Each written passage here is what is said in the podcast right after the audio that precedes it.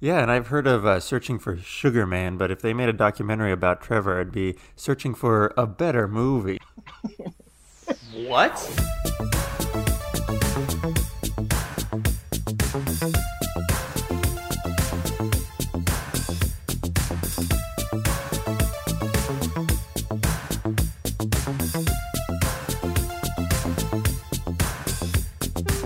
Welcome, everyone, to episode 30 of Ghost Party Radio, an in depth and very serious exploration into the world of genre film hosted by two small time cowards.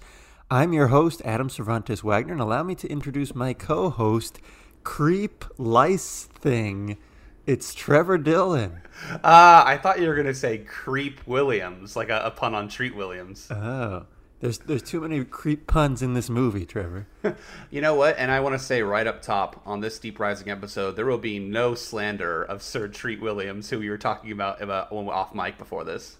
Right, legendary Star Wars actor, Treat.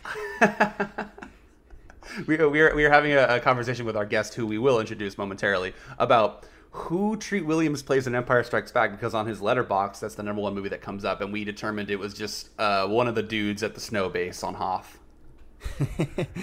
um, yeah, but let's get right into it. Uh, much like Treat did the ship. Sorry, Sterling, this is what you're in for, man. I'm I, I I am ready for this cruise. This is gonna be great. What's that sound? Yes, it's the wonderful sound of our guest. He is the operations and programming director of Horrible Imaginings Film Festival. It is Sterling Anno. Sterling, how are you doing? I'm doing fantastic on this lovely, currently Wednesday early afternoon, uh, with you fine, gentle fellows. Sterling, we don't like to give away when we're recording. That's kind of a big secret. Oh, okay, okay. That's not that's not true. We actually complain all the time on the show if we're recording prior to like 2 p.m. in the afternoon. Uh, Adam is not fully awake yet. I mean, uh, sometimes that that that makes for some of the best uh, unnatural comedy. It's great. Unnatural comedy is Adam's middle name. um, so I, I just want to, uh, Adam, is it cool if I just go ahead and take over and uh, host the show now? Wow, that was fast. no, no, we'll go back and forth. Uh, Sterling, we're going to put you through the ringer here with some questions up top um, that Okay. I just so happened to have sent you prior to the show. But Yes. um, this is a genre podcast, as you know. Uh, we go through genre by genre. And I, I just want to know if you had to pick one genre, what would be your favorite genre of cinema? Oh, are you ready? so, um, obviously, I am a lover of the vast majority, but if I had to pick one, I would easily actually settle on nonfiction. I am a huge documentary fan. Oh, excellent. Uh, what are what? Uh, this is kind of a weird question for a documentary, but what makes a good documentary? Um, uh, that is a amazing question, especially for that genre. In my opinion, what makes a great documentary is heart, and it's sometimes uh, tough to locate what that exactly means. Um, I love documentaries that try to not filter out the reality behind kind of a faux production design. I want to see the real life story they're telling. Content is king when it comes to documentaries, and, and my favorite are the very lesser known stories um, of someone otherwise maybe not considered a world changing focus. The little story of the person down the block who actually was very integral to the creation of giant systems you use every day, but is now probably downtrodden. Uh, the stories of people who um, definitely have something to say, but no one will listen. I, I, I love these these tales of real humanity. Um, a, a- a personal example that I would always push is um, um, a buddy of mine, Chris Metzler, in the film festival circuit, directed a fantastic film, uh, Plagues and Pleasures on the Salton Sea, alongside Jeff Springer, uh, which was uh, one of the first successful, at least, documentaries on the Salton Sea, Slab City region of uh, SoCal. Uh, that that that was wonderfully narrated by John Waters. That explains the um, eccentricities of the area, but also the value that such wonderful free souls give to a place that's otherwise branded as a gross post-apocalyptic landscape. It, it breathes mm-hmm. life into stuff that you otherwise don't, uh, rightfully sometimes give attention to, and um, the, this extends further to films like Exit Through the Gift Shop that are still forms of contention of is is this a real film? Is this the whole thing a narrative prank? um, I actually have a story about that Salton Sea documentary. I uh, oh. I have a friend of mine who has a lake house, and he invited a bunch of us up there, and uh, his dad was up there as well. And I went a day later, but apparently the night before I got there, um, their dad put on that documentary and was like absolutely enchanted by it because he lived in that area. So he was like pointing out like this is what it's like. Oh my gosh, this is so cool. It's like capturing a part of my childhood. That is amazing. See like yeah. that's the kind of touching um resonance that I love stories like this to really give people because uh, documentaries now are either the most watched or the least understood. Mm-hmm. And um, I think, you know, like, yes, I've binged Cosmos. Yes, I considered adopting Disney Plus because of National Geo. Um, but I mean, I love these little hole in the wall films that kind of became even harder to find after the documentary channel became pivot and and and and lost what it uh, once was. And these are just the kind of uh, amazing films now that are kind of in the backlog of Amazon, you know, to, to be stumbled across. And when you find one that really hits, whether it's another state of mind about the origins of Social D going on tour with with a youth brigade up the west coast through the east, or if it's um, uh, going to be just a weird little hole in the wall film about, uh, let's say, I'm just looking out at my wall right now, but oh, look at that. Um, you have you have Ramones Raw, you know, just one of the only films to ever feature an entire segment of the entire original um, Ramones lineup, just hanging out in a in a in a bistro, just talking without right. any real guidance. You know, stuff like that that you can't recreate. You can't. It's whether or not it was a mistake, it's magic. That's all that matters. Yeah, that's right. Uh, anyway, um, Sterling, what uh, you know, we're talking about the genre of creature feature here in this season yes. of Ghost Party Radio. What uh, what is your history with this genre? So, when it comes to creature features, my history is pretty solid, I would say. Um, I've been watching Godzilla movies since I was five, and. I uh, was gifted the Godzilla Compendium book, which is now like really sought after. When I was like, I think I was eight, and it was my guide to making sure I watched the entire Showa lineup as quick as possible because I didn't know really how many there were at that time. Mm-hmm. And um, I eventually saw um, uh, Terror of Mecha Godzilla was the last one I saw when I was ten, so I got through all of them, and um, it, it was Godzilla is my hero. It's my hero, and and basically, if anyone ever ever asks me like, who's your favorite superhero? Who is the who's the one entity you go to for personal saviorness? Yeah, not a word, but now it is. Um, and that would be Godzilla, only because my version of Godzilla is the hero. It's the one who comes to fight the the the, the giant kaiju douche that comes and starts destroying everything. right. And um, you know, the Versus series came and really branded him a, an ultimate villain again, even against King Ghidorah, which was just jarring, even though that movie's fantastic. Mm. Um, it's uh, uh, Showa Zilla will always be my go-to, and um, Legendary really um, helped resonate him as a you know a, a, a hero force Really? Uh, for the most part, once again, and I, I, really thank them for going down that route. Yeah, Showa. When they see Trevor, they say, "Put away a."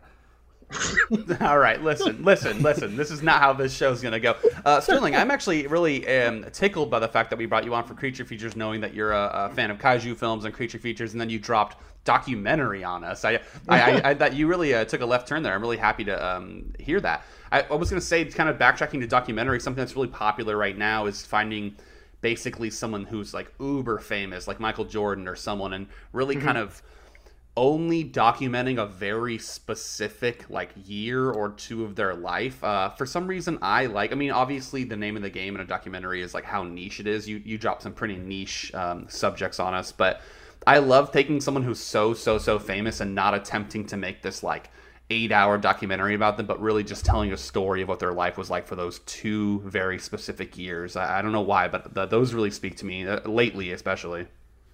Yeah, I mean, um, look, I mean, I know exactly what what you mean. It's kind of like the exact opposite of what they did with uh, OJ Made in America, Right. which, by the way, was fantastic because it's essentially uh, uh, three documentaries, completely different films. You have Right. a sports documentary, and then uh, a general drama documentary, and then a, a true crime film, all making one, you know, cohesive piece, which is absolutely stunning. But yeah, like look at films like uh, I'll- I'll, throw a, a one that everyone by now has seen, primarily because of the filmmaker behind it, but Grizzly Man Right. um, Timothy Treadwell's story was vast, but it's only those last two years that are on documentation from his appearance on late night TV to um, what we saw um, is essentially his legacy.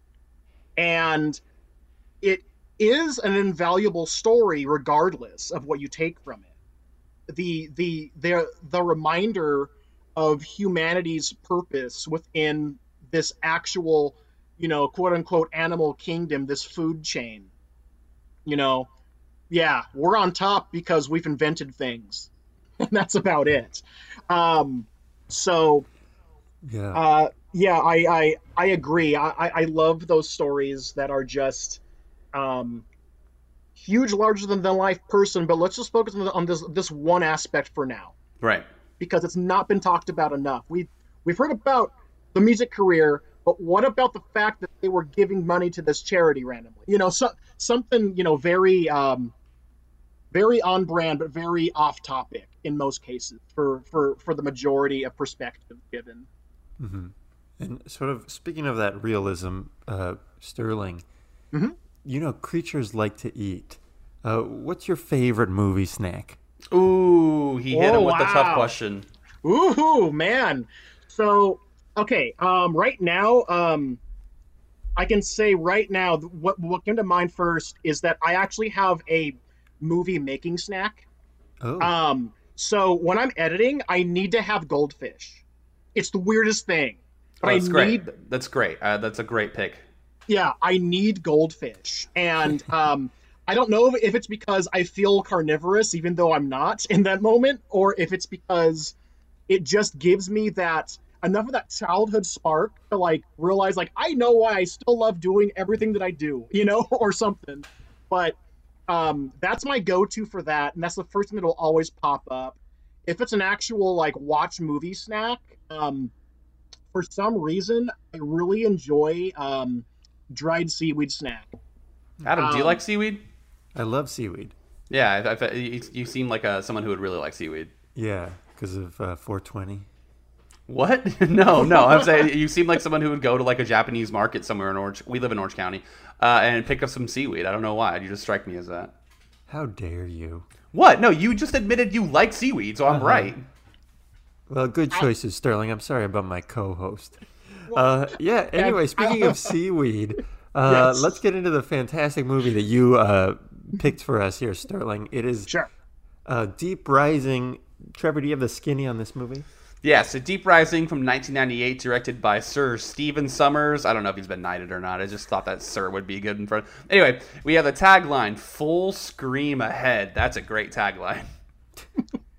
um, and this is a movie about a group of heavily armed hijackers who board a luxury ocean liner in the South Pacific Ocean to loot it, only to do battle with a series of large-sized, tentacled, man-eating sea creatures who have taken over the ship first. This movie stars, as we've mentioned, Treat Williams, Famke Janssen, who I know we'll talk about quite a bit, Anthony Heald, Kevin J. O'Connor, uh, a bunch, you know, uh, D- Djimon Hounsou, uh, a really big uh, supporting cast here in this movie that I uh, didn't know.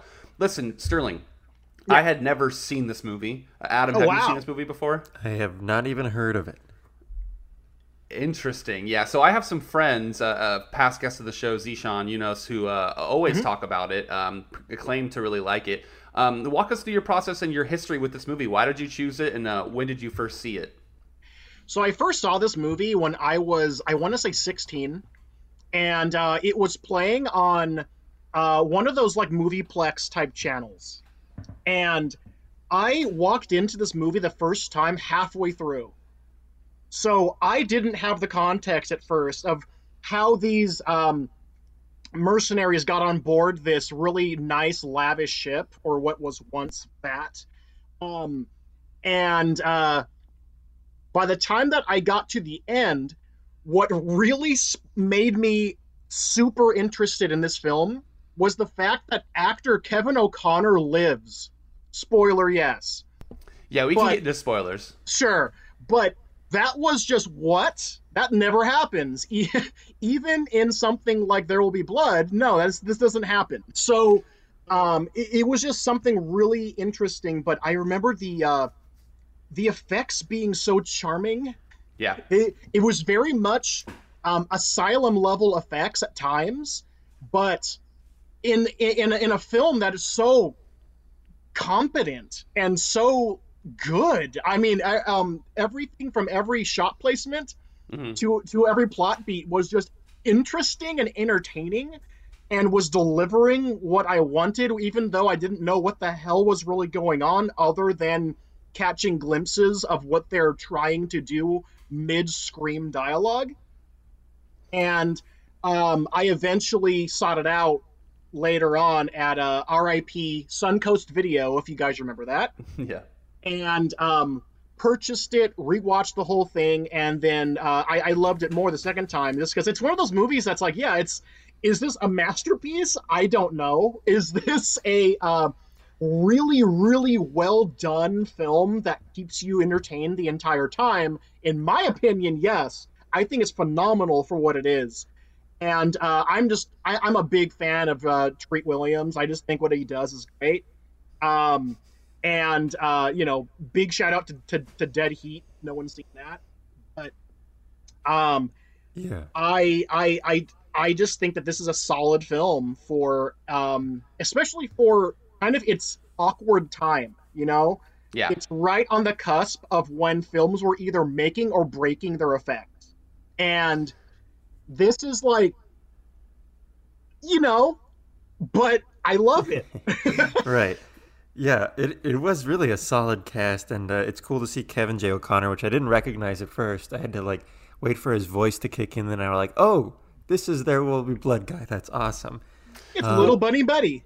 Well, most people would know Kevin J. O'Connor from the Stephen Sommers movie that came out the next year, The Mummy. He's yes. kind of like he's kind of like the squirmy guy in The Mummy, um, who's I believe also kind of like the comedic relief in that film.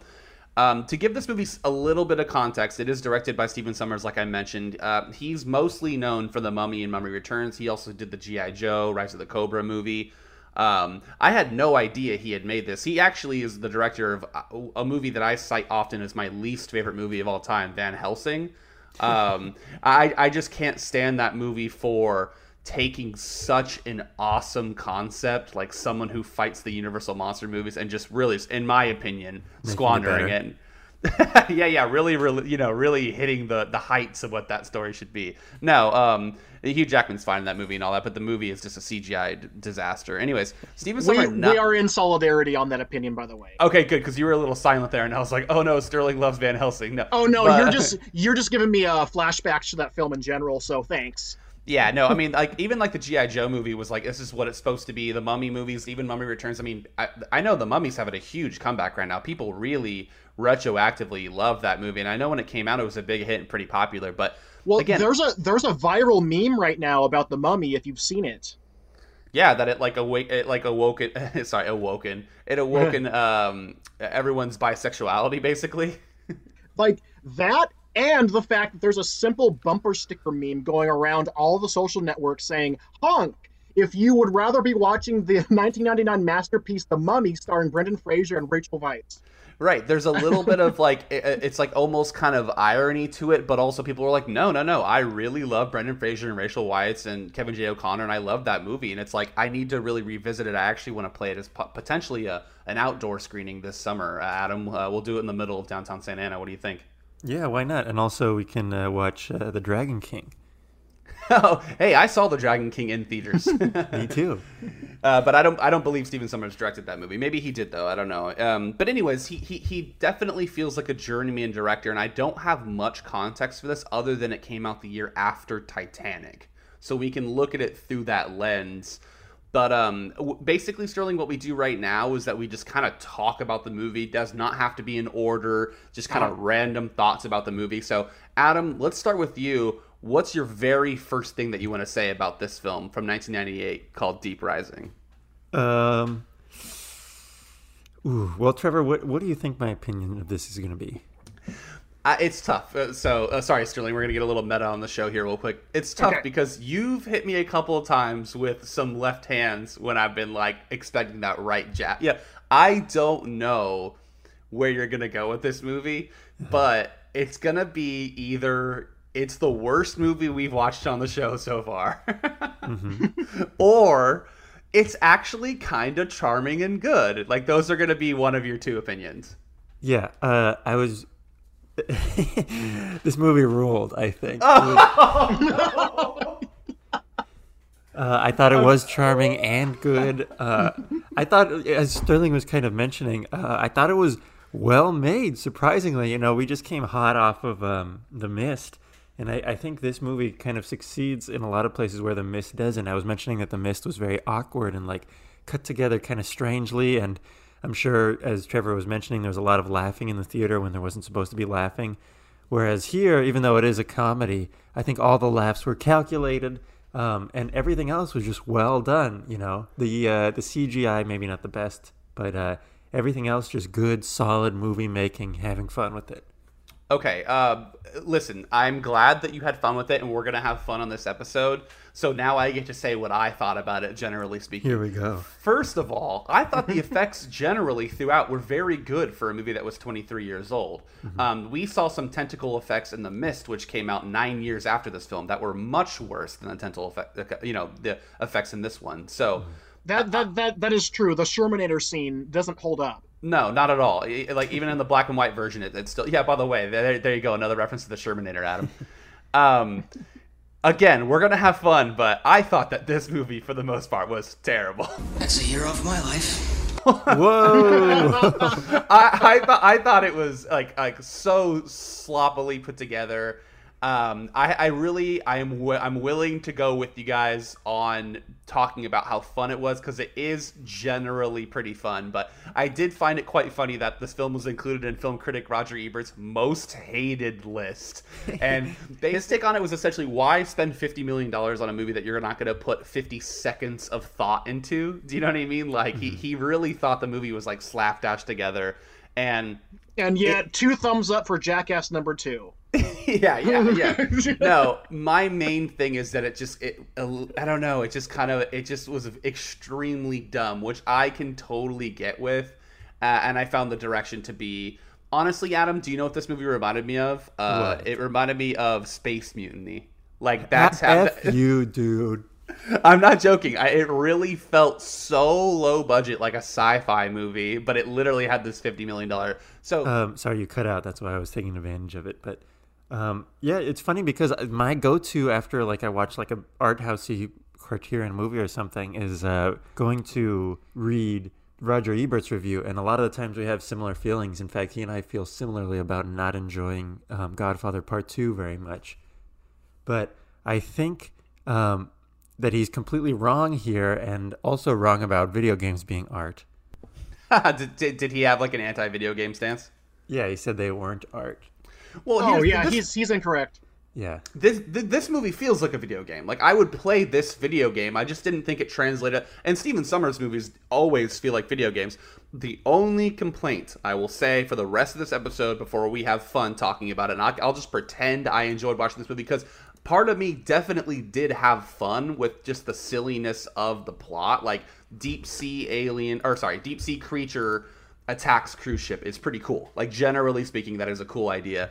Uh, and I can see where you guys are coming from and where past guest Zishan's coming from. But Treat Williams being the star of this movie is unacceptable, guys. Oh, come I'm on. sorry. He was the best DB Cooper we've ever had. He works, This- darn it.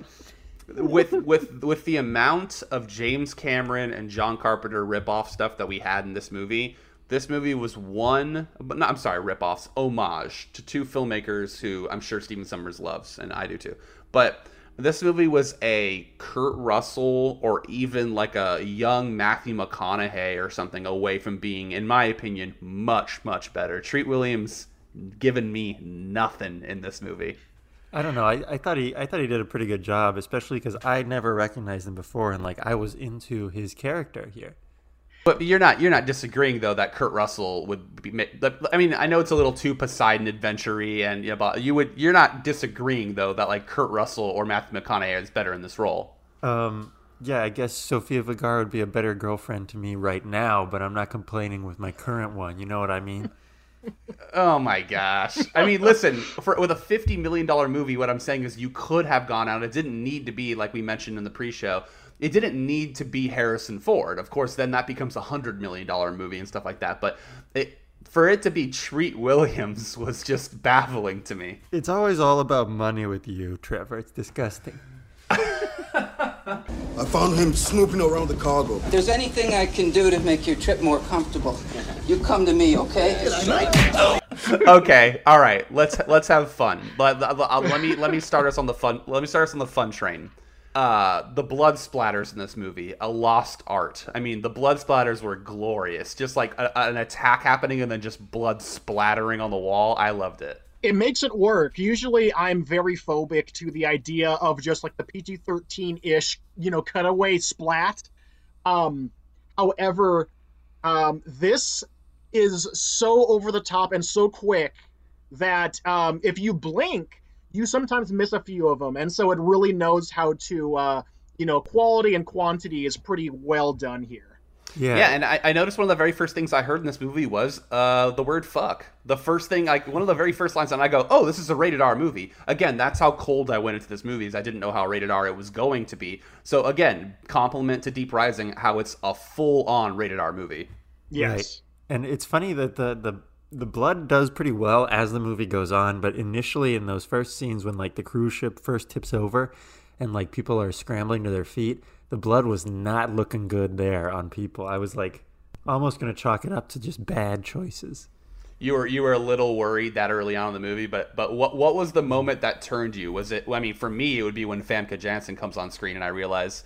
I mean, I was looking at Famke Janssen's. Um, uh, obviously, I, I like her anytime she's on screen, but she was in Goldeneye, The Faculty, and Rounders, and X Men in the '90s alone. Like from the year '95 onward, like it's a it's an incredible filmography for th- such a small stretch. Also, Deep Rising. Um, no, it was like pretty much right away when we get the cool music after the initial like camera underwater shot, and it goes to the boat, and then they're like, there's a lot of energy on that boat, and it's going back and forth between everyone. I was like, yeah, you know what? This isn't like cringe-worthy. I, I, I- I'm down to see where this goes. Well, I mean, yeah, one of the first things we see is we go on a well, first of all, you start with the Jaws cam right up top. We're doing Jaws cam, and that's mm-hmm. really fun. But then we go to the cruise ship and we have a casino and there's a bunch of extras, and all I'm thinking is Sterling, you genius, you've done it. You've picked an incredible movie for us to discuss. And then, um, you know, the thing hit, uh, the, uh, you know, I, I love a casino on a ship and stuff like that. I thought the vibe of that was really, really fun. Um, and then it, it was like, okay, so it's like it's like the Poseidon adventure. All right, this is a lot of fun. This is going to be good. And then it cuts to like the bridge, and he's playing um, like poker or whatever. So that's very much like Kurt Russell playing chess in the thing. So I think that's very much a reference to that. Um, and I'm like, this is really really fun. Uh, I couldn't really tell you when it turned for me exactly, uh, but Sterling, what, what's what, what's your favorite thing about this movie, generally speaking? My favorite thing about this movie is actually the cast. I love how well rounded, but also insanely diverse this cast is. But also, it, it's a great time capsule because seeing where a lot of these players went in their careers very soon after this, you can tell that uh, this film was just going crazy with its kills. So, like for instance, I uh, um, I always uh, when I went back into this movie, this is the first time I've seen it in about at least four years. Nice. Um, uh, I forgot how quickly they off Hounsou in this, and and and um, as like an example, uh, actors you see now who are you know a part of the whole you know MCU kind kind of thing that wouldn't happen now, at least not as uh, quickly as it does here. Um, but yeah, it's it's really the cast and the fact that this movie really proves like like why why is Famke Janssen not used more often, especially in this kind of role? Why why why is J. O'Connor still such a rarity, such a gem? You know, um, there there's such great talent here when used in in certain corners of cinema that is just so charming and wonderful, but you don't really see that. This is really the one stop shop for many highlights of um, otherwise much highlighted careers. Yeah. And I think that that seems like to be Sommers' strength, where this movie could have easily been like laughed off at every moment. Um, I think the the acting chops in this film is, is really strong. Like they all delivered it pretty well, except for uh, Hanover. I didn't believe like at any moment. Yes, yeah. Is is that the guy? Is that uh, Wes Studi? Is that is that Yeah. who? who uh, oh yeah, yeah. Although I will say his death scene was brutal. Yeah, yeah. Uh, the, the uh, I mean, spoilers on You this. didn't I- like I- I- that?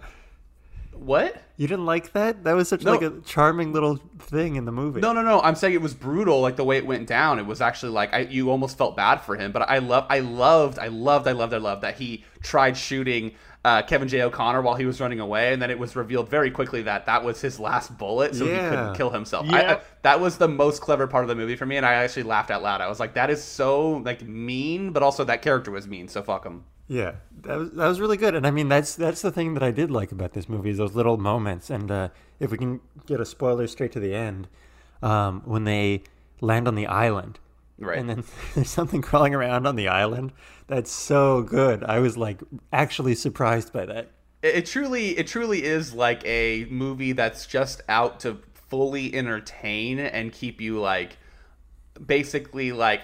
So I don't, I don't. How do you even explain like the the hardship they go through mm-hmm. on the ship to end up? It's it's not the mist. You know what I mean? It's not that mean spiritedness that the mist has, but it's mm-hmm. weirdly very close in a way. You know, like you you're with these people, Treat Williams, Famke Janssen Kevin J. O'Connor, that you like and you're on this island. Now you're like, they have to deal with this volcano and this monster now as we pull away. Or maybe they thought they might get a sequel. I don't know. Right.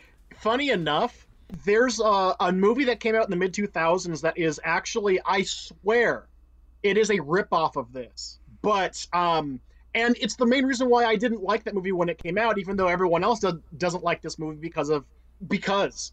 Um, but uh, it would be the 2005 adaptation of Doom. It's Right. the same movie, but oh wow.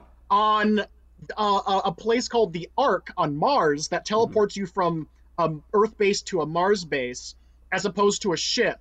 But it's the exact same scenario, down to the idea of a very astute and um, you know high on the class scale pull of uh, individuals getting slaughtered, and then a mercenary crew coming in to do what they can, but are immediately outmatched. And uh, the the costume design and the weaponry is all, almost exactly the same, except the only main difference is that the guns, the machine guns in Doom, um, don't sound like a rubber duck trapped between pistons of a 4Runner, and you're hauling 90 down to 55. You know, like that, that's like the, that's the one choice in this movie that I'm just wondering is that is I'm not an expert on guns. I'm I- I don't intend to ever be. I don't know if there's guns that sound squeaky, but these guns are squeaky. Well, I'm gonna say like yeah, the uh, the another charming choice in this movie is that they decide to like make their own guns and introduce them specifically into this movie. Like any other movie would have just like, you know, thrown it away. Oh, they just have machine guns, whatever. But we actually get to know the guns a little bit here. You, you know what that is? That's every movie we've watched in this series, or most of them, are. It's just they're trying to be aliens. The movie Aliens, the movie Aliens have has a very specific type of gun with a very specific sound. Mm-hmm. This is Stephen Sommers saying, "I want my own gun in my movie, and I want the sound of it to be as iconic as the sound of the guns in Aliens." But you're right, Sterling. They sounded insane. And you know what's crazy about that is this movie had no joke a hundred times the gunplay that I thought it would. There was so much shooting in this movie. Like I haven't seen Doom, but this movie gave it any movie I can think of a, a, a run for its money in terms of how many bullets those guys were spraying in that cruise ship. Yeah, uh, I mean, aside Okay. from from John Woo's universe, this film doesn't understand the idea of clip capacity. It's Uh, none. it it's just full on cheat codes from you know GTA. Which uh, big shout out to Clifton Powell who plays Big Smoke. Anyway, yeah, no, uh, that's why I say it feels like a video game, Is you just descri- described a, a video game movie, Doom, a- as being similar to this, and it truly does. I mean, is this based on a video game? Or am I missing something? well, if you want to play the games this is technically based on, if it was, which it's not, then you could play Cold Fear or Resident Evil Re- Revelations. But um, this is essentially a a movie that yes, it should have been, or vice versa from the start, because it does have that energy, and it it, it you you would know that if this was a game, it would be fun as hell. So it's just that kind of experience that uh, even though it is what it is and your opinion is whatever it'll be, you had a good time with this because it was well made enough to make you smile. Unless you're Trevor. Hey, Oh. listen, th- that's the that's the Adam role on this show is to have uh, myself and the guests have a good time with the movie, and then Adam come on and try to put it down. I'm not trying to put it down this hard. Like I can I can tell you, like the first kill in the bathroom with that poor young lady, where she's sitting. I believe they're in the bathroom, right? And then she gets Yes. like pulled through. And there's that was I was like, so I was trying to figure out what the movie was in terms of just overall feel, right? Because that just feels very mean. You know what I mean? Like, so the movie has some teeth to it. That's for sure. Um, So but does I'm the monster. Absolutely, absolutely, and we'll, let's you know what? Let's just skip to it. Let's talk about the monsters because we're talking about creature features. I will say it was very interesting, although it didn't it didn't trick me at all because I thought it was something it wasn't the whole time. Uh, I think we're supposed to believe throughout the movie that there's a bunch of monsters on the ship, right? Is that was that your understanding, Adam, as we were going through it? Um, I think yeah, that is what it wanted, but it was my I I like sort of knew right away it was just going to be one tentacle. Yeah, yeah, me too. I, ha- I had a feeling it was just all of the tentacles of this one huge monster, which is a really fun reveal. Well, don't just sit there. Go help him. Are you kidding me? Those guys are dangerous. No shit. You've got to do something. I find you live longer if you don't. Um, uh, had, have you guys seen that Kristen Stewart movie that came out last year called Underwater? No, I have not. Okay, so I recommend that movie if you like Deep Rising. I actually thought that movie was really well made, and uh, she's very good in it, and so is the supporting cast. But okay, well, we can't talk about it then. Never mind. But watch Underwater. but there's a, there's a nice reveal at the end of that movie that reminded me of this movie, uh, and that's not a spoiler, and you won't be able to figure it out. But I think uh, Sterling, you specifically, will really enjoy the, the the reveal at the end of Underwater. Understood. Is Underwater, in your opinion, better than this? Oh, that's see, that's what I was thinking the whole time I was watching it. So, Underwater will be a movie that no one will remember or talk about even five years from now. Yet we're on a podcast right now talking about this movie 25 years later. So, no, I will give Deep Rising the uh, the upper hand on Underwater. Do you know what I'm saying? Like, it, it definitely has, and I still hear people talking about Deep Rising, and I know Adam said he had never even heard of the film, but um, the circles I run in and some of the circles that you run in Sterling, people still talk about Deep uh, Deep Rising. So so no, I, I I'll I'll give Deep Rising slightly the upper hand, Okay. but but still watch Underwater because if you even like if you like Deep Rising, you're gonna like Underwater. No, uh, it sounds like it would be my kind of thing. Because uh, with me personally, maritime horror has always been, in my opinion, the most brutal. Oh yeah, If oh you yeah. can, if you can make a, a a film with uh, the least amount of favorable odds for the entire cast, maritime horror is it just delivers. My uh, my earliest trauma with horror is actually the film Orca.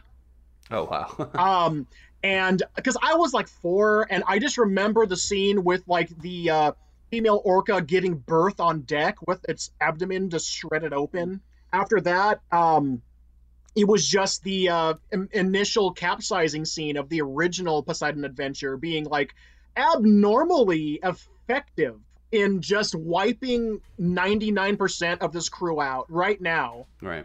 and um than you know deciding who's the most innocent survivor. Okay, how about we boil them alive on the surface of the sun really quick? Okay, here's uh here's 80 foot of uh of, of uh, you know impact trauma to the face. Okay, she's gone. You know, and it's basically um, very much if it involves the ocean or um, Mother Nature's uh, wrath when it comes to water, you're screwed. Adam, what would you say is the most iconic image or scene from this movie? Like, what do you think of when you think of this movie? Because I know what I think of when I even before I had even seen it.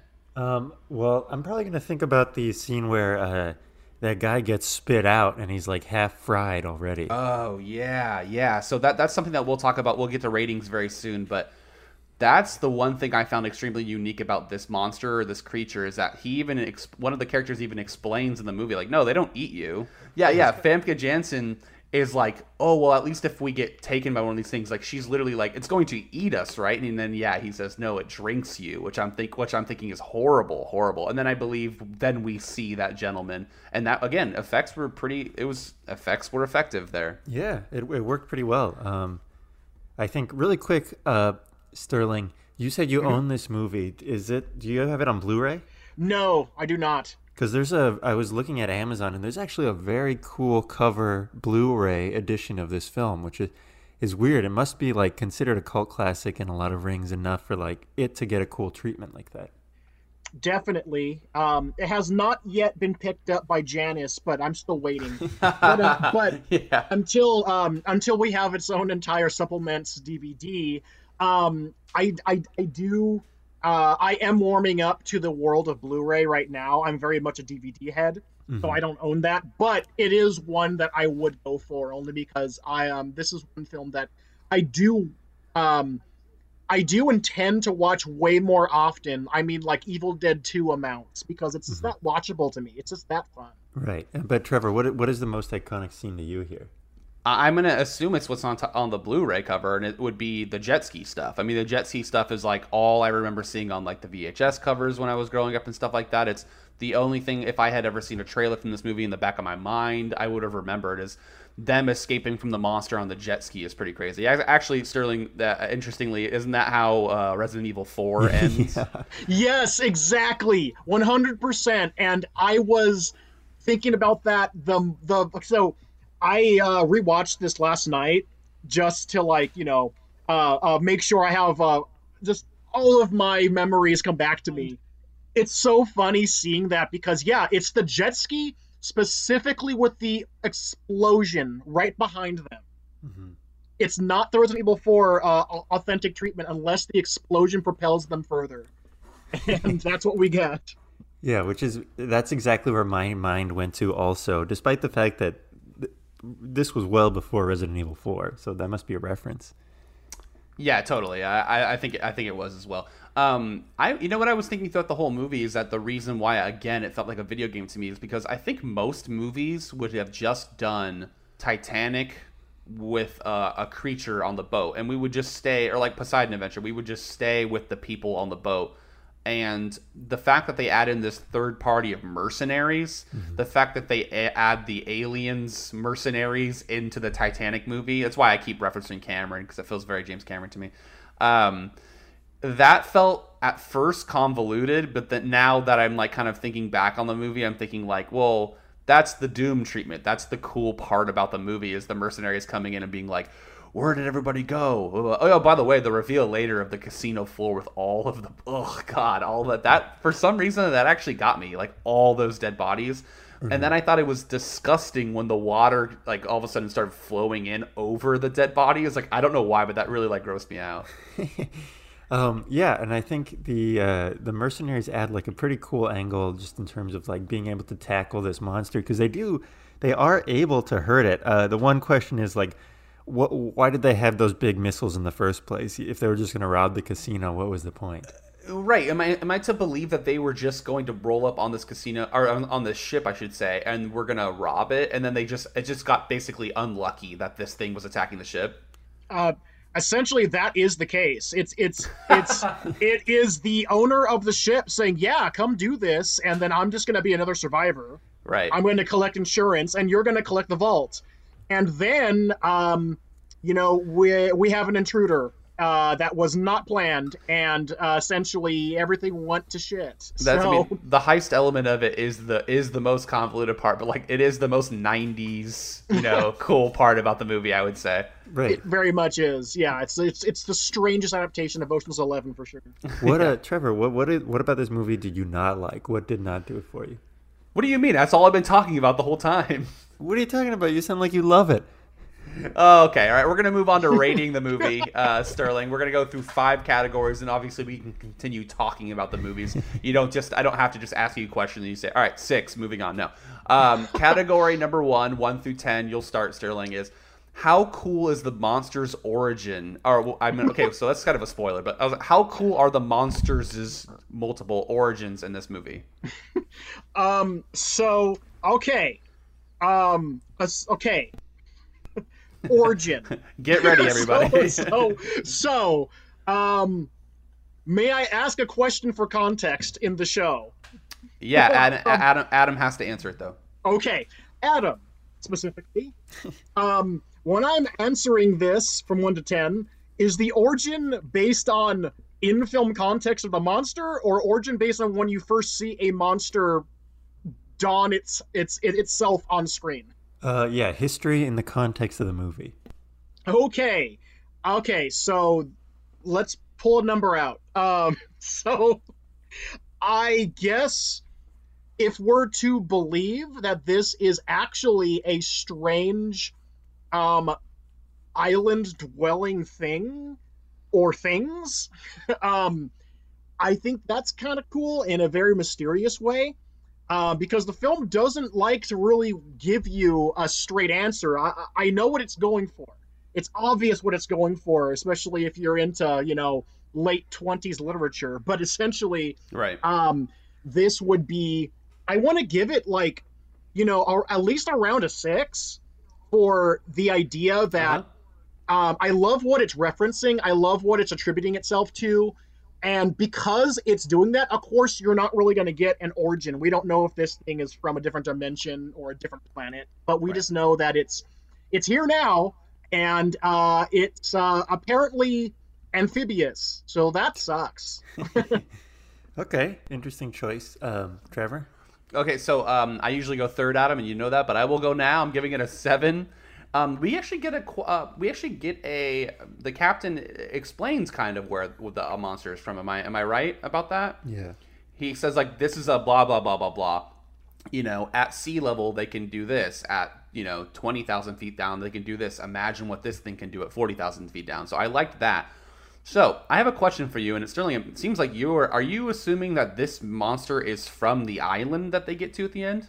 I'm uh, um I'm assuming that it's um it's it, it's kind of hinted kind of in some of the framing of that last shot that this seems like a it, it could be of primordial origin Right. um, okay. because yeah. it's showing the volcano it's showing this clearly or possibly uninhabited island by at least the the, the human form that this thing is from out of t- out of our time and definitely out of our uh, uh, view of belief and reality.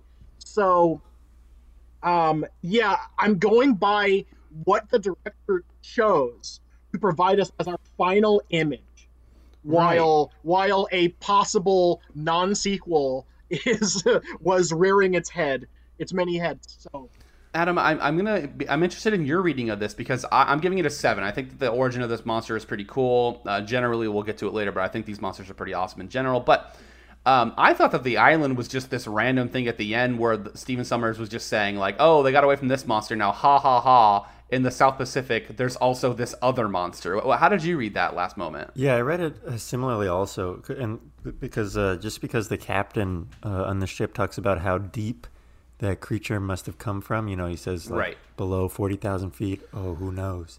but Sterling is, I think, positing that the captain is just flat wrong. Do you know what I mm-hmm. mean? Like it, it almost seems in the in the story, if we're giving Stephen Sommers credit here, it seems like in the story we're to believe it's from the deep, but it would make more sense that it's just from the island that they are uh, that they're by, right? Well, like no, like- because the opening credit, the title card, like or the words we get are talking about the trench, the Marianas Trench, right? That's right. So yeah, Yes. that's that's how I read it. That's how I read it. Yeah. So I read it that these beasts were from the deep, but the beasts that we like are about to meet on the island is just. But what, what it was what Sterling was saying. It's primordial. It's different, and it's like, oh, this is like the Bermuda Triangle of the South Pacific. Like, there's monsters everywhere. Like, you know what I mean? Yes, this is basically a new chain of mythos, and it's a it, it's essentially going to be this collective of new, possibly interdimensional or primordial monsters that have not been ex- been explored or discovered, whether it's the trench uh, variety or it's the undocumented island variety. It's just the idea of these like these uh, newfound cryptid uh, esque uh, monstrosities that are just feeding. They're it's just another type of uh, life form in the animal chain, right. and um, I do enjoy the idea that it's it's all so mysterious.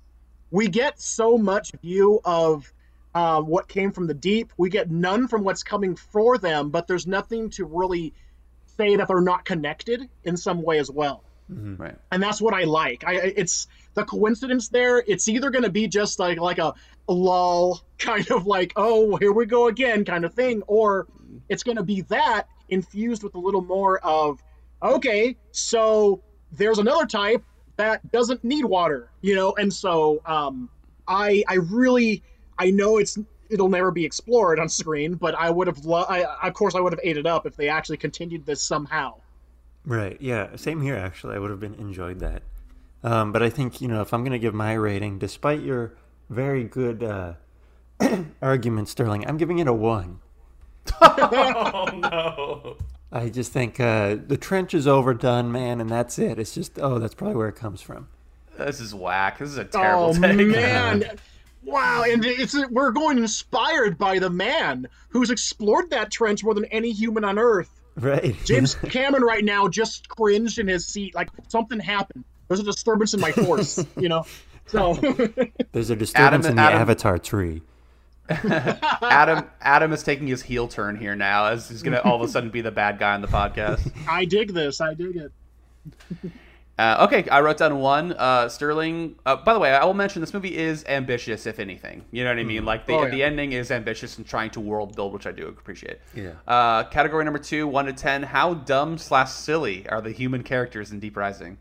i want to go um to uh an basically an eight for this and it's only because not only do we have the straight man lead in Treat Williams who is trying to hang on to that title but is constantly doing his Spielbergian humor whenever he can.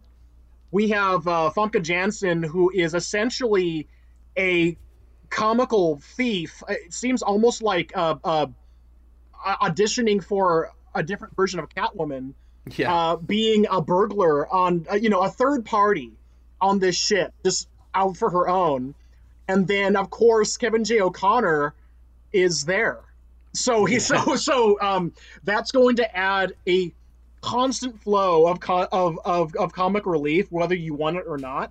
But i think it worked. And then um essentially although the mercenaries are anything but silly anything but goofy and and uh, adding you know their own form of extra comical life it's it's their responses to these other characters that seem like they're pulled from other movies entirely that really adds to the flavor for me. I like the idea of kevin j. O'connor just being that character that's like you're you're in the wrong movie but they're going to react to him as if he he isn't.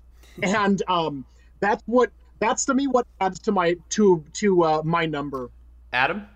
Trevor, why don't you go first? All right. Well, I'll say this, uh, Sterling. When this show ends, there's a little clip that Adam likes to put in uh, at the end of every uh, what what we call main feed episode. Okay. And it, it uh, it's a it's a it's a sound of a guy who is what is it, Adam? He's like trying something. What is it? He's trying uh, ice cream. He's a professional trying- taster. That's right. He's a professional taster, and he tries out the ice cream. And at the end of every episode, it says, "Yeah." He makes a noise with his mouth where he goes like, and he says, "That's a 10. This one is a ten. This is Awesome. a ten. Uh, I'm not going with how dumb these characters are. I'm going with how silly these are movies. I mean, this is a extremely silly gang of mercenaries mixed Yes. with these people on this boat. So Yeah. for me, Adam, I'm not. I'm going to let you explain it a little bit. I'm sure your score is right alongside mine. I'm giving it a ten.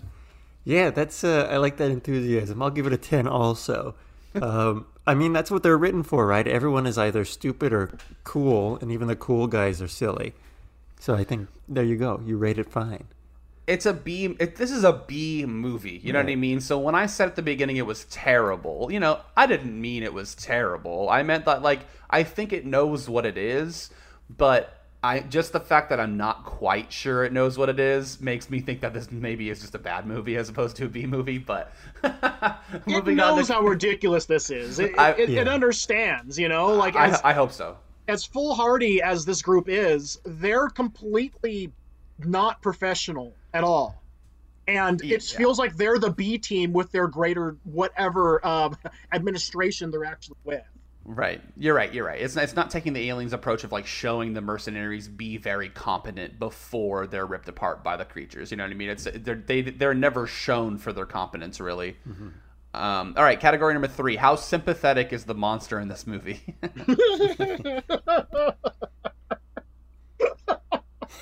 well, there you go. um, uh, you have to go with uh, uh, I, I, I, my numbers have to stay on the positive side of the spectrum. I can't say like negative two. yeah, it zero to ten. Okay, I'm gonna go with one because um, I'm gonna give it one point because of the great callback they made to the um, to the great reference at the beginning of, of the movie about eating an elephant's eyeball and it pops. And then later on in the film, you have an elephant-sized eyeball popping, and I felt kind of bad for that. That sucks. So I'll give it one point. Okay. Um, Adam, you, you go second on this one because I think I know how you're going to tackle this. This is a big fat zero for me, baby. oh wow. There's nothing. I mean, there would be if like they had awoken it, maybe then I'd give it some points. But uh, it's just sort of there. There's no reason for it. You're not even going to take the angle of like they shouldn't have been bringing their big man-made ship through the waters. No, come on. Everybody loves the waters. I mean, like, other than the crew and the the gamblers, you know, no one didn't get what they didn't deserve necessarily. Right. I'll give it a one from the animal's perspective. It's kind of like, hey, what's this big thing that's potentially threatening me and my Mariana Trench buddies? So I'll give it a one. No, no, no. Uh, uh, yeah. I gotta disagree with you even there because he should be way down deep. Like we're not exploring the caves. We're up on the surface, baby. That's our agreement. Hey, then you're not familiar with like how far like a crocodile will follow you if you even come close to its baby's nest. Do you know what I mean? Like those things will like go after you if you come anywhere near. So anyway, one. I'm not listen. I'm not giving the thing a ten. All right, calm down. uh, number four, another tough one. How strong of a metaphor is the monster in Deep Rising? Um, I mean, aside from whatever Freudian stuff you can pull out of your ass on this one, um, this is basically, again, this is going to be a very single digit. This is going to be just, uh, wow. I guess I'll go one again, just because, yeah, the allusions again to like what this is kind of referencing is there, Right. but um, there's no metaphor. It's a metaphor for hunger. A metaphor for for the food chain. You know, like like no, like right. literally I would have to go there and sound a, a pompous like try hard about like trying to oversell the idea of a generic tentacle monster man um as opposed to like just saying it straight up it's yeah it's like a two or one what Okay, i say you're giving it a two. Oh, one. yeah yeah one no i'm I, i'm sticking with that gun Uh, I will go with a four. I think uh, there's a little bit of a greed metaphor in here, gentlemen. Um, And I think uh, that's you know if if they were well, I mean they could have got they couldn't really get off the boat as it was anyway without dealing with the monster. But I think there are some instances here where greed uh, is involved in pretty much everyone's sort of connection to the cruise ship. And I so think, like gl- greed meeting gluttony you mean yeah, in a way Sure. Eating Okay. eating as much money as you can get. Um, But I think yeah, I think there is something there a little bit. It doesn't really work, but uh, I'll give it that four. So what is the metaphor then for the monster? If if if the people on the ship are greedy, then what's the metaphor for the monster? No, the monster is greed. It represents like they're on the casino ship trying to get all this money and stuff. They wouldn't be there. See, All right. Yeah. All right. So my score is a one. Uh, Stephen Sommers is uh, not a metaphorical filmmaker in my mind. Uh, I thought I thought this was very pun intended, surface level, as it were. Um, yeah. You know, I'm, I'm not. Listen, I'm not trying to be too uh, mean to this movie. It's, it's it's had a rough last two rounds, but it started strong. Let's end it strong. Category number five, Rampage points. Sterling, are you um, familiar with the N64 or the cabinet game Rampage? Yes, I am. So this is exactly what you think it is. It's how many rampage points are we giving the monster in this movie for destroying stuff, essentially. Um, well, since we're we can technically only go by a ship in the vast reaches of the entire ocean, Right. um, perspective based on that, I would have to go kind of like a one. But if you're just going on the scope of the ship, the entire Right. vessel, plus Freak Williams' little cute boat, um, then you've got like, yeah, it, it does a pretty good job. I would say um, definitely a really high eight on that point, only because it does sink. So there is no boat by the end. Um, the explosion is more so from the mercenary standpoint, but Right. um, it, it, it does sink. Treat's little boat is pretty much uh, a, a hunk of junk, and um, yeah, the, every little piece of like corridor and kitchen and um, uh, functional uh, uh, piece of tangible device on the ship that it gets just shattered by the monster's rampage. It does pretty good. Um, the the humans don't really add much to that until the end. So, yeah, I, I would- I would go like a high eight. It does it is pretty good, and the final score is based on the fact that the ship is no more by the end, and it would have sunk regardless if it weren't for the explosion. Even Yeah, I think uh, I'm gonna give it a seven for similar reasons. Like with with what we have working in the movie, it does pretty much take it all apart, which is cool. Yeah, I, I, uh, uh, Sterling kind of shifting the perspective not from the world because we're stuck in the you know the the uh, South Pacific basically. So Yeah. it, this monster basically destroys everything it can. Um, so in that regard, I should give it a ten, but I'm, I'm giving it a seven as well. Um, it definitely, and also if, if we're adding in the mercenaries, which I don't think count, I think we're just going off of how much the monster destroys. The mercenaries, like I said, lots of gunplay, lots of bullet holes in that cruise ship. So um, it really that that cruise ship really gets like Titanic size fucked up, which uh, I'm really I'm really happy with in terms of the the movie and how it turned out. Uh, we were close to a seven seven seven there, which would have been a jackpot at the casino, but we went eight seven seven. Darn. Bonus category: How big slash scary is the monster in this movie? I would have to give it. Uh, I want to give it a nine, only because um, again we don't see the full size of it. We see the fullest enough size of it that can fit in the ballroom, essentially, the gambling floor. And what I like about the scariness of the monster is, yeah, we t- we we covered this a, a little while back. We're led to kind of guess if this is multiple or one creature. Right. It does a great job at hiding the fact that it, it, it for the most part, is one creature. I mean, again, it's not stated, but we kind of get that visual cue. And um, this thing is just kind of a master of disguise in that sense. And then once it, it reveals itself, amidst the one scene that I um, is more is most memorable to me being what Trevor mentioned earlier, just the ballroom flooded with just eaten and dissolved corpses. Um, being this this harrowing view of like what it does, that right there sells it to me as like this is a frightening fate being swallowed alive and um, digested as liquid by this thing alongside probably tons of other people next to you in its stomach and um, it's uh, yeah it's definitely a one-up on uh, anaconda which came out one year before I, this. I w- I was just gonna say it reminds me a lot of the Anaconda fate.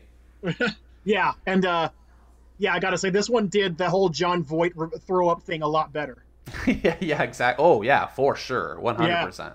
yes so that's yeah i'm i'm, I'm gonna go for a nine on this pretty solid on that Cool, Adam. Did this monster scare you? Was it big? It was big and scary, Trevor. Uh, I'll give it an eight. Um, yeah, I think more than the look of the monster, the uh, the idea of what it does to people is, is much more frightening.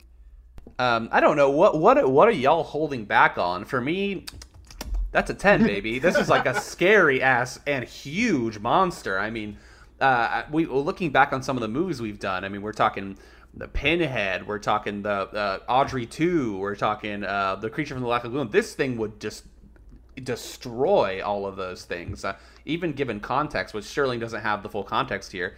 Um, nine is still a very good score. Eight is a good score from you, Adam. But I'm going full ten. This movie That's uh, fair. is predicated. It's predicated on the idea that this is going to be a big payoff at the end, and I think it's a huge payoff. Right. It really, it really is, and um, I guess in a way, a good way to really judge that is like, would it be a good match uh, for Kong? And like, yes, it would be, but also, I guess what I'm holding back on is that I don't see the whole thing. I, I don't have the permission, I guess, to really go there unless I was to see like, where does it end? Is it still in the trench? Is it just popping out its head? Is it like a, a, a little little cool little uh, you know puppet, or, or is it the real thing? We don't know, and I'm totally, I'm totally uh, uh, convincing myself just to go ten now by saying that. Fuck. so so um, so uh, yeah, I got to stay with nine. That's what I said. But Trevor, I, I think you're valid. All right, your right. number. So uh, the final scores here for each of us. Sterling, you gave the film a 33 out of 50. Listen, the scale doesn't always reflect exactly what you thought about the movie, as we'll find out in a, a little bit. But Sure. giving it two ones is tough. It's it's tough to recover from that. Um, Adam, you gave it a 30, three points lower than Sterling out of 50. How do you feel about that? You gave it a one, a zero. So that you know, again, tough to recover. Uh, it better be higher than yours, but I doubt it.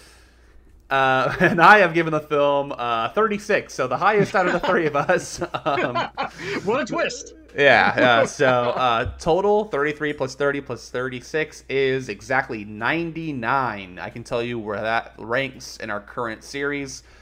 Um, we have kind of the upper tier movies so far, like uh, Matango. By the way, Sterling, have you seen the film Matango? I've not. Highly recommend. I, I said this to our guest last week, Craig Duffy. It's a, a Ishiro Honda film. You know, if you're a big fan of um, yes. Yeah, of course. Uh, check out Matango. It's, it's also called Attack of the Mushroom People on Amazon, but don't go into it thinking it's uh, Attack of the Mushroom People. Okay. Noted. Um, but yeah, the higher tier stuff like Matango and Hellraiser, and of course Little Shop of Horror and The Mist, it's right below that. It has a 99, so Deep Rising right in the middle of the pack. Uh, Wonderful. Adam, I could see it uh, picking up a few silver ghosties during the outro to Creature feature. Really, Speaking of which, uh, Sterling, uh, what would your award be that we might give away here at the end of our creature feature season? Some examples of previous awards are the Trevor Dillon Award for Chunkiest Monster, the my personal award for Tastiest Treat, or which might even win here. the- wait, wait, wait, wait. You know, so you didn't know you were doing Deep Rising, but I'm gonna spoil the outro to Creature feature. There's only one movie that can win for tastiest treat. well, we'll see, won't we, Trevor? Treat Williams, baby. That Deep Rising is gonna oh, slam. No. Uh, I was waiting for that reveal. I, I'm. Thank you for doing. Okay, thank you for doing this instead of me because I was already warned by uh, uh, by another not to do my my my famous treat and so yeah, I, I, I'm glad that I'm for once am clean of that. Yeah, I'm sorry to take that from you, Sterling, but what would what would your award be? Uh, I guess the Sterling Anno Award for uh, obligatory cosmic horror reference. Oh, I like that. Yeah, that, that could fit a few of our, our, our movies we've done so far. And uh, this definitely has it all over. So Well, that's a great award, Sterling. Thank you for adding that in there. It's going to be a very busy Silver Ghosties this time around, Adam. We this creature feature series, I think for Revenge we did eight films, and I believe for Space Opera we did six. For this one, we are doing a full ten. Right. So we still have two more episodes to go. But um, Sterling, thank you so much for being on the show uh, and bringing Yeah. this awesome energy and this. I'm, I'm sorry to have tried to deflate it a little bit. Uh, overall, I did have a lot of fun with uh, Deep Rising, and it's, it's always nice to be on the podcast with and Adam. Uh, I appreciate you having a good time with it. It makes the makes the show a lot better than it have, if it had been Sterling gushing over it than the two of us not liking it. So I was very happy that you did like it. I'm but surprised I had you didn't like it, Trevor. I, I had to air out some grievances with the movie, but overall, you know, I enjoyed it. I'm, I'm not going to act like I hated the movie. I think it's wonderful, you know, as a festival programmer myself, you know, it's not I think unanimous agreements on anything are just they're they're way more boring than having one person gush while the others don't, you know? So I think this was the best fate it could have been. Yeah, it, usually ends up like that on this podcast. I mean, last week we had Craig Duffy from The Cinematic Life on to talk about The Mist, which him and I both like a lot, but Adam was not a huge fan of The Mist. So, yeah, yeah, like you said, a little bit of dissent uh, always helps. Um, speaking of festival programming, uh, Sterling, do you have anything that you'd like to plug? Yeah, uh, Horrible Imaginings is uh, uh, coming back full fledged. We are entering our actual festival season after a, a fantastic year of uh, Campfire Tales editions at the Frida Cinema. And um, yeah, first off, I, I just want to say that um, in um direct continuity with each other, if you want to come, if you're in San Diego and you want to come out and see me and uh, Miguel Ro- Rodriguez, uh, former guest on this podcast, and our director, um, please come out to the North Park Book Fair on July 17th. We'll have a booth out. We'll be um, uh, selling much merch and uh, hopefully meeting some new friends uh, who would like to travel up with us to our physical edition of Horrible Imaginings uh, Film Festival later on this year. Um, prior to getting there, though, we are launching a new event. Um, it will be the Horrible Realities uh, Showcase. So, Mm. um, normally we, of course, um, we, we are big in the realm of um, narrative genre film being a fantastic and cathartic way to air out our personal anxieties. However, rarely do we branch out into documentary, into nonfiction, and um, it's just as as a valid way to do so while while educating in real time. And so uh, Thursday, August twelfth, um, in person and virtual throughout that that that weekend, that being the 13th through 15th, we'll be having horrible realities um, in person at the Frida Cinema, and um, we would love to have you guys out and see some one some fantastic um, and and and very uh, effective nonfiction films curated by us to come out to Horrible Imaginings 2021, September 2nd through the 5th, uh, Liberty Weekend at the Frida Cinema. Uh, We will we will be finally back with the real festival in person for for for everyone, and of course we are going hybrid, so there will be a virtual component uh, following the 5th. So if you can't make it out in uh, physically that weekend, um, the virtual will start the day after we close on Sunday the 5th. So um, know that you cannot miss out, but we would love to have you in person. Um, so uh, keep a lookout for our programming, which will have updates very soon. Uh, awesome. When I, as a filmmaker myself, Adam, uh, I had a movie that played at Horrible Imaginings before it was at the Frida, when it was down uh, at the um, Museum of Photographic Arts in San Diego. And uh, it, of all the festivals I've ever been to, it was the it was the most filmmaker focused festival I'd ever been to. Miguel and Sterling really make the the filmmakers feel like they belong there, uh, especially people who like for myself who just made short films. Like the short filmmakers were, were treated the same way that people who had made these big old fancy features. So I've always been a huge fan of Horrible Imaginings Film Festival, and I'm really really happy that they're at the Frida now. Adam, do you have any plugs? Trevor, I'd say you're a tall filmmaker. fa-. oh, oh, I, I can agree with that actually. You're you're pretty up there. Factually, that is correct. I am a tall film. Hey, but hey, but you are you are admitting I'm a filmmaker though by saying that. Oh no! You are Um, yeah, my plugs. Um, I'm check out my website where I post my films. Adam, wait, what is my website? Uh, Adam J.C. Wagner. yeah, thank you, Trevor. AdamJCWagner.com. Um, I'll be boothing as well. Sic, sic semper tyrannis. What? the what now? Uh, back to you, Trevor. All right. uh, follow me on Letterboxd at Captain Dills, where I keep a, a running list of all the movies we've watched on this podcast and their rankings within their each genre. Personal at Trevor Dills on Instagram and Twitter, and as always, follow us at Ghost Party Picks on all their socials. Uh, please review and subscribe to us on Apple Podcasts and smash that follow button on Spotify, Adam. Uh, we're also on Google Podcasts now. So if you're a Google Podcast listener, A, you're probably listening to this on Google Podcasts right now. Hello to our Google Podcast family. Do you want to say anything to them, Adam? Lots of love. God bless. Yeah, there's about two or three of them. So keep keep keep that army strong out there, y'all. Uh, thank you all for listening to Ghost Party Radio. Sterling, thank you for being on the show. Adam, we have officially Deeped the rising. Nope risen the deep. All right, bye. Bye. Hmm. That's a 10.